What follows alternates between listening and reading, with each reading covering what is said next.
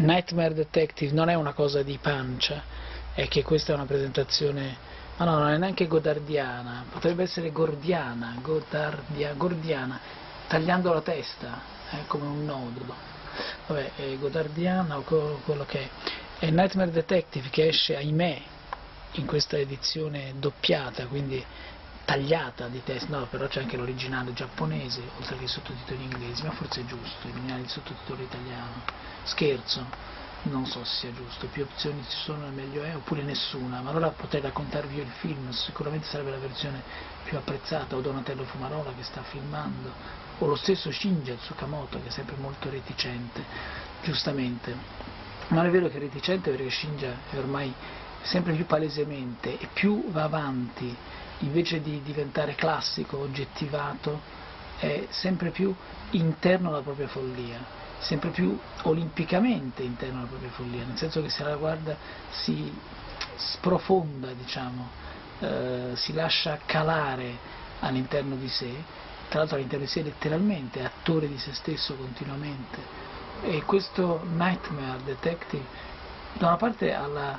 l'immediatezza, l'intensità di un primo film, di un Tetsuo, e dall'altra è un ennesimo treno, se è incredibile, gli ultimi film, un canto funebre finale del suo cinema come già sono stati eh, Snake of June, come già è stato soprattutto Vital.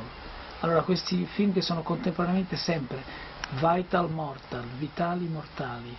e sono sempre film come dire, telefonici, di ombelico, di voce e nello stesso tempo sono film di corpo, sono sempre discese dentro il corpo oppure sortite ancora più pesanti verso quello che potremmo chiamare l'anima, verso quello che potremmo chiamare l'immaginario, l'immaginato, l'immaginarsi. È davvero un cinema eh, così installato, così classicamente installato nell'estremo da potersi definire, come ho appena detto, in qualche modo un cinema violentemente classico. Ho l'impressione che oggi si possa essere classici solo così o alla maniera di Shyamalan. Tutti gli altri cineasti apparentemente classici, per primo Clint Eastwood, sono in realtà cineasti di avanguardia, cineasti eh, siderali, penso anche a Straubier, ma lo stesso Lynch che sembra così vicino a Tsukamoto o viceversa, è in realtà eh, più eh, frontale,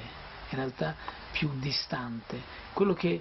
fa impressione in Nightmare Detective è invece il groviglio di vicinanze di, di questo film, è veramente una sorta di